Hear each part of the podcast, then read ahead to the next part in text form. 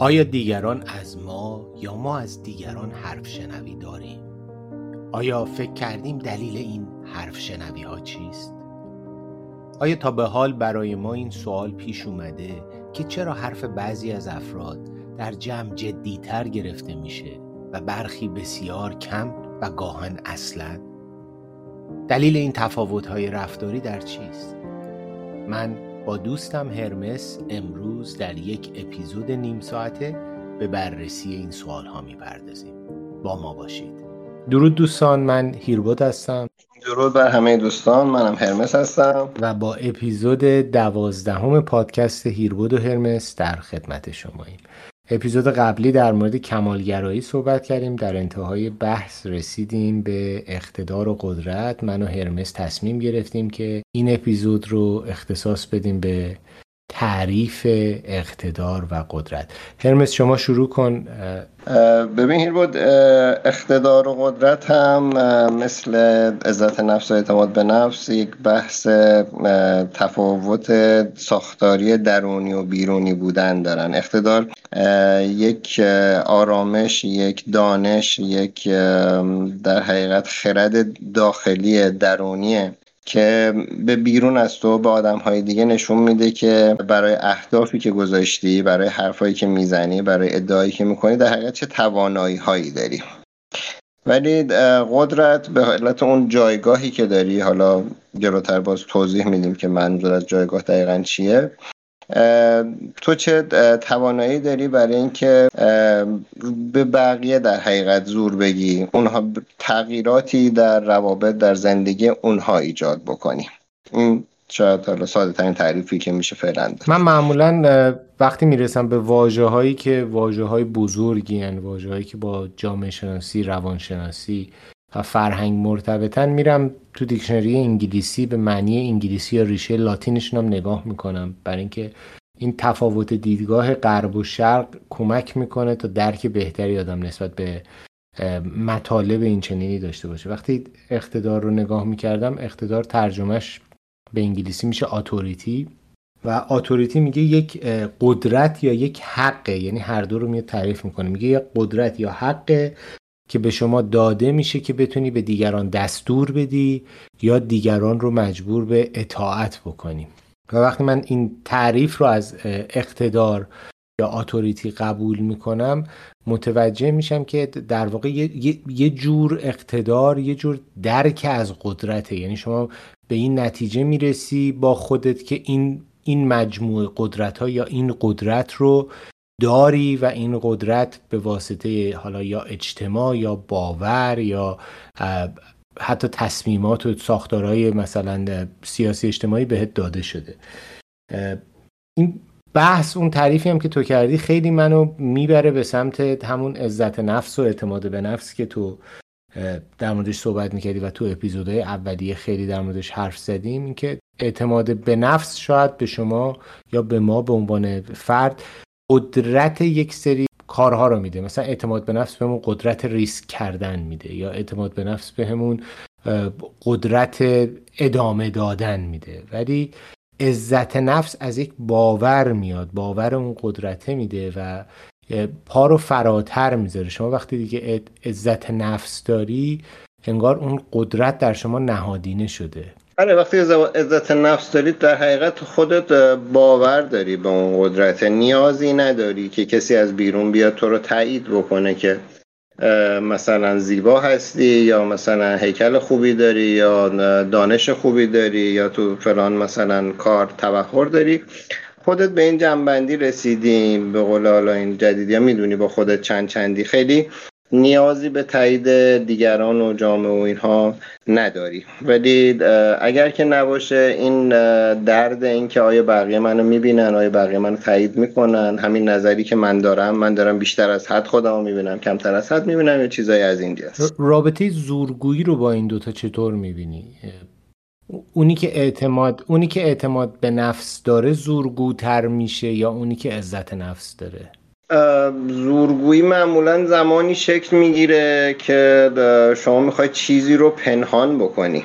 طبیعتا اگر که عزت نفس داشته باشی کمتر امکان داره که بخوای زورگویی بکنی به بقیه. می‌دونی چرا اینو پرسیدم؟ برای اینکه باز تو همون تعریف اتوریتی که ترجمه اقتدار میشه می‌گفت یک قدرت یا حقی که به شما اجازه میده دستور بدی یا بقیه رو مجبور به اطاعت بکنی. و اینجا دیگه وقتی شما بهت کسی این قدرت یا حق رو بده اونقدر زورگو نیستی.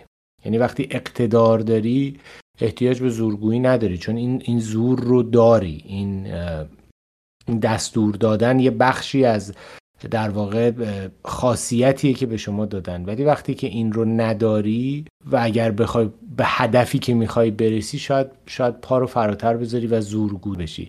من خیلی وقتا توی خودم شخصا حتی توی این مسیر رشدی که اومدم خب من همیشه اعتماد به نفس بالایی داشتم. ولی الزامن الان که برمیگردم تو سن 44 سالگی به گذشته نگاه می‌کنم می‌بینم الزامن عزت نفس بالایی نداشتم همیشه. یعنی اون باوری که باید از خودم میداشتم از توانمندی ها میداشتم از شرایطم میداشتم رو خیلی وقتا نداشتم. و یک باور ساختگی بود که بیشتر شبیه اعتماد به نفس در من بود. و اون جاهایی که اعتماد به نفس داشتم و باور درست رو نداشتم یعنی عزت نفس نبود گاهن تلاش می‌کردم که یا شرایط رو به نفع خودم تغییر بدم. یا خودم رو به نفع شرایطم تغییر بدم یا دیگران رو به نفع شرایطم تغییر بدم؟ چون کنترلی نداشتی روی در حقیقت اون اتفاقی که داشت میافتاد مجبور بودی که در حقیقت انرژی بیشتری بذاری یا کارهایی بکنی که بتونی اون قضیه رو به کنترل در بیاری. حالا من شبیه سازیش کنم با همین بحث اقتداره. اگر که از اینجا به اونجا رسیدی باید بگم که اقتدار حالتهای مختلفی داره. یعنی یه وقتی اقتدار کاریزماتیکه که به شخصیتت برمیگرده. مثلا شما یه قهرمان مثلا المپیک شنا هستی شما یک نجار خیلی یعنی توی کاری یک اصلا آدم مذهبی هستی. متاد سالها زحمت کشیدی خاک صحنه خوردی به قول این دوستان. به یک دانش به یک ویزدمی به یک خردی رسیدی و این خرده داره به تو در حقیقت کاریزمایی میده که این دیگه مال توه. حالا ممکنه شما در یک جامعه قرار بگیری که این براش خیلی ارزشمند باشه توی جامعه قرار بگیری که خیلی براش ارزشمند نباشه. اون دیگه حالا برخوردی که بیرون از خودت داره باهات میشه اون یه بحث دیگری میشه. ولی این کاریزمات کاریزمای شخصیه. یعنی این جنس کاریزما با تعاریف دیگری که از کاریزما وجود داره که بنا به جایگاه اینا باز با هم ساختارم می‌تونن متفاوت باشن. کاریزما یعنی در واقع یه جور جذابیت. جذابیتی که تو برای دیگران داری. یه جور تأییدی که به واسطه اون جذابیت می‌گیری. حالا این جذابیت می‌تونه بر اساس باورهای یک جامعه باشه. این جذابیت می‌تونه بر اساس مشخصهای ژنتیکیت باشه. به خاطر ترند یا خاطر مدل حرف زدنت باشه و خیلی چیزهای دیگه. ولی در واقع کاریزما هم اینجوری که تو داری میگی یه جور اتوریتیه که داره محیط بیرون به ما میده دیگه. به ما به محیط بیرون به ما میگه تو تو جذابی تو مورد تاییدی دقیقا. بعد اصلا می‌تونه بر اساس جایگاهت باشه. یعنی جایگاه اجتماعی که داری اون پست مثلا دولتی یا حالا مثلا اجرایی که داری اینها می‌تونه کاریزما ایجاد کنه. و کاریزما از نظر لغوی همون به جذابیت بسیار نزدیک. یه نوع دیگه باز کاریزما داریم کاریزما سنتیه. یعنی باز این به جایگاه خیلی نزدیک تره یعنی شما به عنوان پدر خانواده جایگاهی داری. این سیستم سنتی چند هزار ساله هم هست. از زمانی که خانواده های حالا هسته ای مخصوصا تشکیل شدن از زمان کشاورزی به بعد. پدر به یک قدرتی رسید و این دیگه خیلی با همون بوده. یعنی دیگه توی ژنتیکمون رفته این داستان قدرت پدر سالارانه. یه قدرت های باز موروسی داریم که خانها و فودال می همچین قدرتی دارند که در حقیقت اون قدرت و اتوریتیشون نسل به نسل منتقل میشه. همه جای دنیا هم بوده. حالا ما تو کشورهای مختلف اسمای مختلف دوک بوده لورد بوده کنت بوده اینجا خام بوده. اسامی مختلفی داره و اینم باز یک مدلی از اقتداره. من چیزی که متوجه میشم اقتدار در واقع اون قدرتیه که دنیای بیرون ما داره به ما میده. حالا توی جامعه خیلی کوچیک مثل یک خانواده باشه مثلا اون خانواده باور داره که تو مسائل آشپزخونه هیچ کس جز مادر خونه نمی‌تونه حرف بزنه. اونجا مادر خونه در مسائل آشپزخانه مثلا اقتدار داره. تربیت بچه ها رو اون خانواده حالا به واسطه فرهنگی که دارن جایی که هستن میگه مثلا پدره که حرف آخر رو می‌زنه پدره که همه قبول کردن که پدره پدر یک اقتداری برای اون جامعه داره. و به همین ترتیب بزرگش می‌کنیم تو یک محیط کاری. مثلا میگن آقا رئیس کل هر چی که میگه همونه در نتیجه بهش یک اقتداری میدن. یک قدرتیه که محیطی که شما درش زندگی می‌کنی این رو پذیرفته و داره به شما این قدرت رو میده. ببین یه, توضیحی من روش بدم برای اینکه خود کاملتر بشه. به اینی که شما میگه خیلی نزدیکه ولی یه زمانی هست که حالا همون پدر خانواده رو مثال می‌زنم. پدر خانواده اقتدار داره و منابع مالی رو در اختیار داره تصمیم می‌گیره راجبشون در حقیقت که خانواده چه هزینه هایی رو بکنه به چه شکلی و کجاها بره کجاها بیاد این چیکار کنه اون چجوری درس بخونه حالا یه زمانی داره درست عمل می‌کنه. خوب می‌بینه و تصمیمات درستی می‌گیره. حالا با بقیه داره مشورت می‌کنه نمی‌کنه از بیرون داره مشاوره می‌گیره. به حال داره وظیفش رو خوب انجام میده. بقیه با رغبت بهش گوش میدن در حقیقت دلی دارن دنبالش میرن. یه زمانی هست که نه درست عمل کردن کمرنگه. حالا مجبوره که چاشنی قدرت ماجرا رو بیشتر بکنه. حالا فشار میاره. میگه اگر که چه می‌دونم حرف منو گوش نکنین از ارث محرومین. یا نمی‌دونم دیگه اینجا خونه منه دیگه حق ندارین. تو خونه من هستین قانون منه. یعنی می‌رسه به اونجایی که دیگه اون محبوبیت رو نداره. یعنی می‌بینه بچه هاش از خودش عاقلتر شدن حالا با سوادتر شدن. یا به هر شکلی این دیگه توان کنترل اونها رو نداره. و هرچی که این کنترل ضعیفتر بشه چاشنی قدرت و زورگویی و خشونت باید بره بالا. خب این دقیقا تعریف رفتار اقتدار طلبانه میشه دیگه. یعنی یک کسی در جایگاهی که قرار گرفته اون قدرتی که بهش میدن یا براش کافی نیست یا بیشتر از اون می‌خواد و شروع می‌کنه در واقع اعمال زور کردن برای اینکه از محیط بیرون خودش قدرت بیشتری بگیره. این دقیقا میشه یک رفتار منفی اقتدار طلبانه که یک خصیصه منفیه دیگه خصیصه بده از یک خصیصه که از یک ضعفی میاد. از یک حس کنترل خیلی شدید میاد و می‌خواد می‌خواد محیط رو اجبار بکنه به پذیرش اون چیزی که این فرد یا اون باور حتی یه باور هم می‌تونه یه باور اقتدار طلبانه باشه که بخواد بقیه بقبولونه که باید شما این مسیر رو بیاین و این قدرت ها رو این حقوق رو به من بدهید که به شما بتوانم دستور بدهم یا شما رو کنترل بکنم. درست میگم؟ اصلا بعدیش همینه. یعنی همین اشاره هم از اول این بود که این چند هزار سال با ما مونده بیش از یک باوره. یعنی دیگه تو گوشت و خونمون رفته و خیلی جالبه برام که اینو حالا من از خیلی قبل پیش به عنوان سوال تو ذهنم داشتم که چطوره که یک مثلا حالا همون بچسبیم به بحث مثالمون پدر خانواده داره یک جای کار می‌کنه تو یک محیطی حالا کارگر کارمند به هر شکلی. این رابطه اقتدار گرایانه رو قشنگ درک می‌کنه و نسبت به رئیسش کاملا حرف گوش کنه پذیراست و بهش زور میگن این باز میپذیره ادامه میده کار می‌کنه ظلم میشه بهش و و و و. همین آدم چند ساعت بعد می‌رسه خونه و حالا همسری داره و یه تعداد بچه ای داره و بلافاصله پوست عوض می‌کنه. و حالا میره تو جایگاه در حقیقت اون اقتدارگر.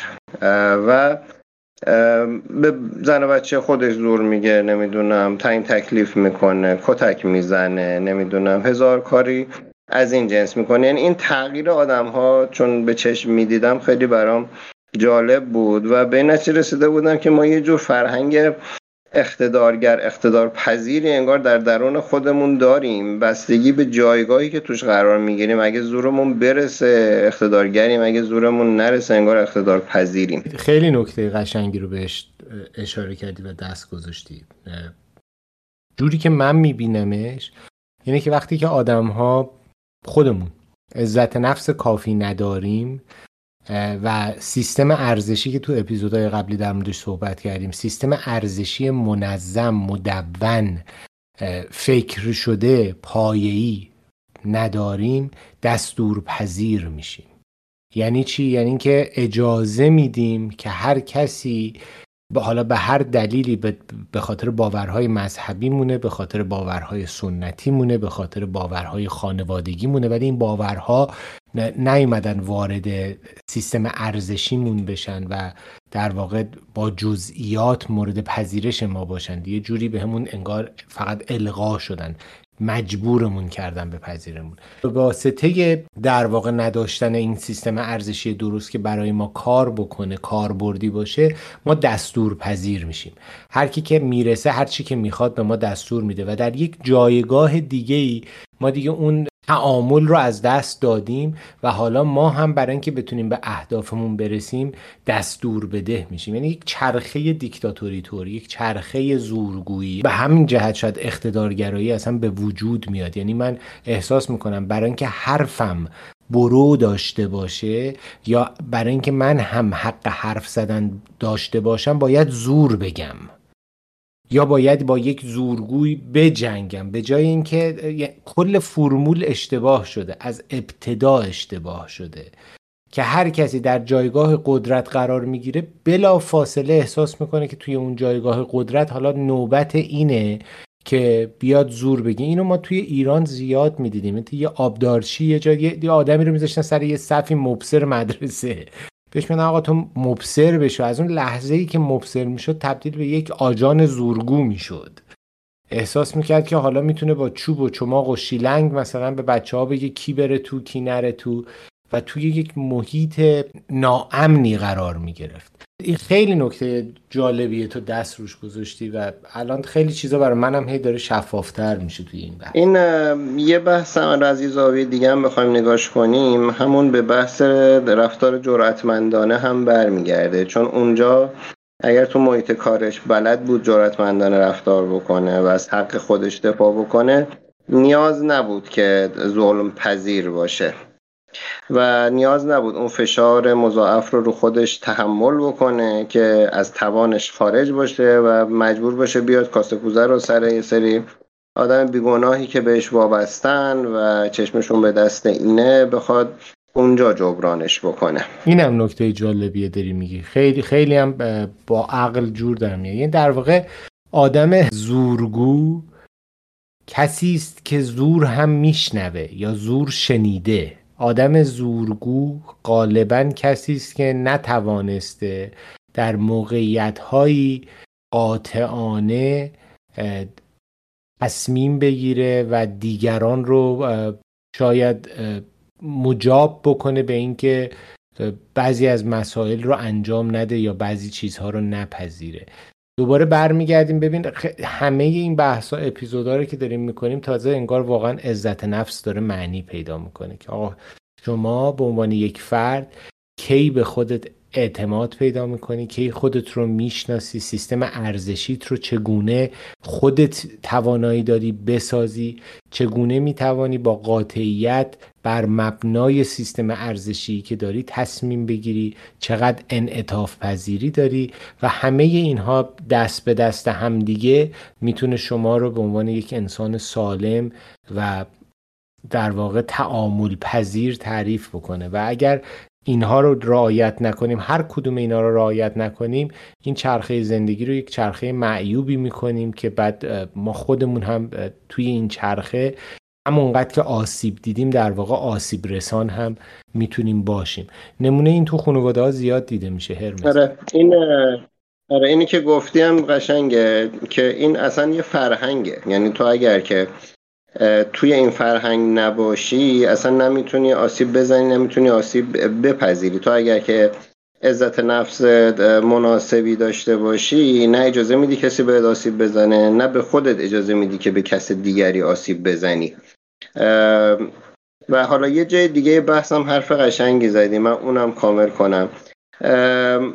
علت اصلا عصبانیت اینه که ما یه سری انتظاراتی داریم و حالا جلسه قبلم راجع به کمالگرایی هم صحبت کردیم.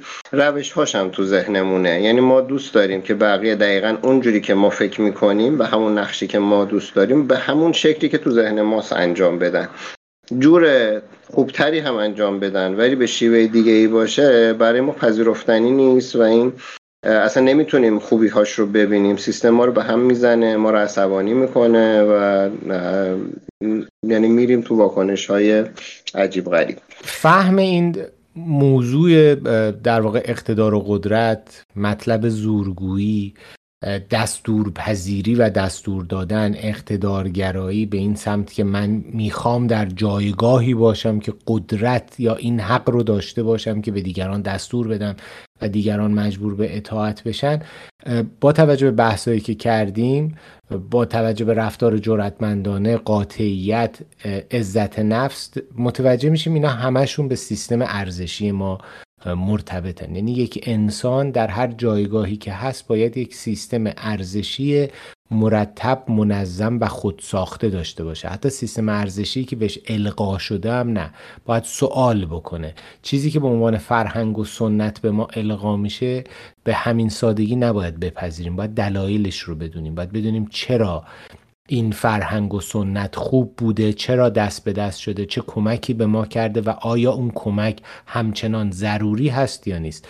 من برای این موضوع میام به همین داستان امروز می‌پردازم. به داستان مثلا باورهای دینی می‌پردازم که توی باورهای دینی و یک شخصیتی میاد به اسم مرجع تقلید که میشه این مرجع میاد اون جلو وای میسه و من باید تقلیدش کنم. چرا من باید این کار رو بکنم؟ سیستم ارزشی خودم چه میشه. سیستم ارزشیم رو کامل خاموش بکنم برم دنبال این آدم تا ببینم که این آدم چی رو به من میگه من اون کار رو انجام بدم.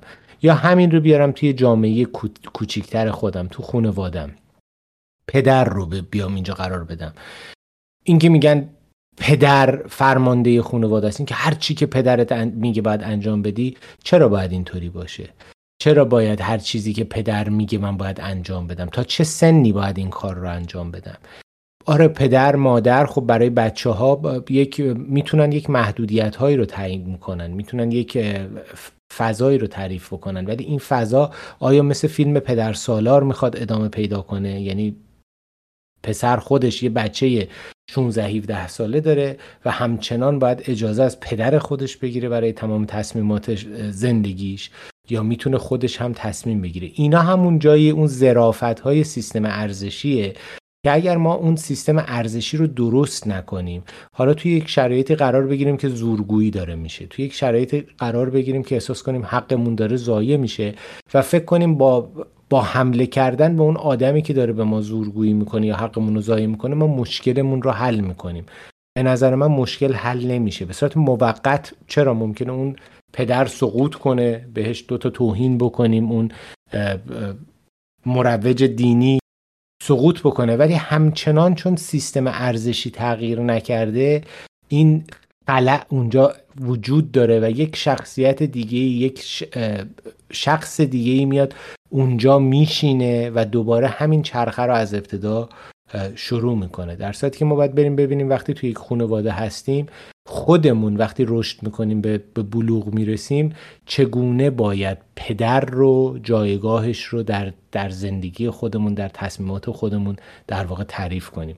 به این باید موافقم. ما چند بار دیگه هم این بحث رو کردیم و من نظر شخصی مثلا اینه که تمام مشکلات بشر به همین بحث عزت نفس برمیگرده. ما از خودمون شناخت نداریم. طبیعتا چیزی رو که نمی‌شناسیم یا ناقص می‌شناسیم خیلی هم نمی‌تونیم دوست داشته باشیم. و وقتی دوست نداریم خودمون رو دوست نداریم به بقیه هم اجازه میدیم که حالا هر اتفاقی ممکنه که بیفته و هر آسیبی ممکنه ببینیم.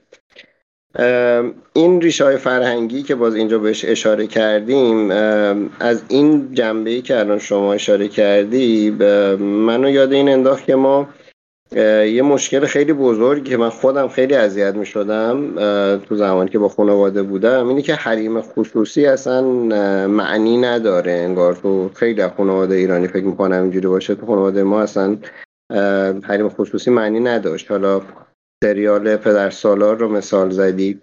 یعنی جامعه یه ساختارهایی داره یه ساختارهای سنتی پدر سالارانه ای داره که اصلا با فردگرایی مشکل داره. یعنی تو به عنوان یک فرد بخوای نظراتی داشته باشی مخالف یا حالا اصلا با یه با اون کلیت گروه و بخوای یه شخصیت مجزای خودت داشته باشی یه زندگی داشته باشی یه حریم خصوصی برای خودت داشته باشی بخوای یه کارایی بکنی که حالا به خاطر دل خودت بخوای انجام بدی نمی‌تونی. یعنی ما بچگی حق نداشتیم در اتاقمون نمی‌دونم بسته باشه یا کمدی داشته باشیم که قفل باشه یا دفترچه مثلا خاطراتی حتی داشته باشیم که قایمش کنیم.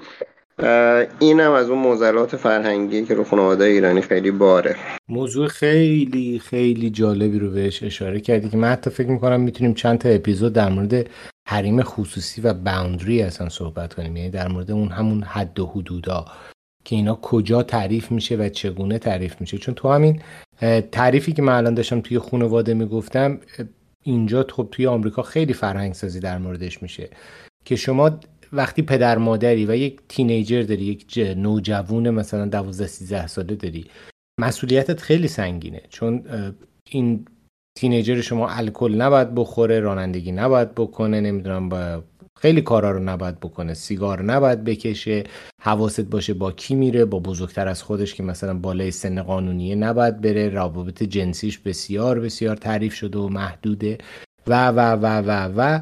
ولی در عین اینکه این همه محدودیت برای این نوجوان در نظر گرفته و مسئولیتش رو به پدر مادر دادن همچنان پدر و مادر هم محدودیت هایی دارن که حریم خصوصی این بچه رو نباید بشکنن یعنی خیلی نقاط حساسی توی فرهنگ اینجا هست که هنوزم کامل کامل نشده که بفهمی تو کجا می‌تونی یک جوون یک نوجوون دوازده سیزده ساله رو در واقع کنترل بکنی برای اینکه بتونه رشد سالمتری داشته باشه و تا چه حدی این کنترل رو ادامه بدی که به رشدش خدشه وارد نکنی و مخدوش نکنی این رشد رو. فکر کنم وقتمون تموم شد.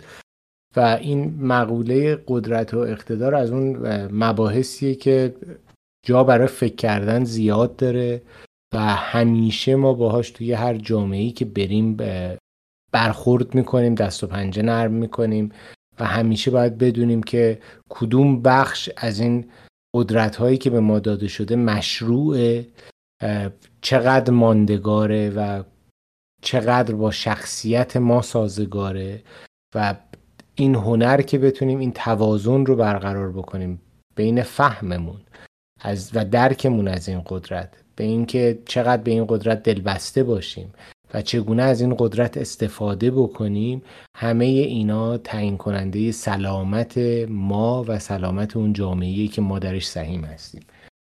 درود به تو هرمس. درود بر شما و اینکه حالا برخلاف دفعات قبل من می‌خواستم پیشنهاد بدم که برای جلسه بعد اگر که موافقی بحث دلبستگی وابستگی رو داشته باشیم من چون می‌خوام این بحث به یک جایی برسه و بعد بتونم راجع به اقتدارگرایی و یک چیزهای دیگه بتونیم صحبت کنیم. و بسیار ممنونم. من دوستانی که ما رو حمایت می‌کنن از پیامهای قشنگی که میدن تشکر مفصلی حتما ازشون میدن ممنون از تو. درود به همه دوستان تا اپیزود بعدی اپیزود 13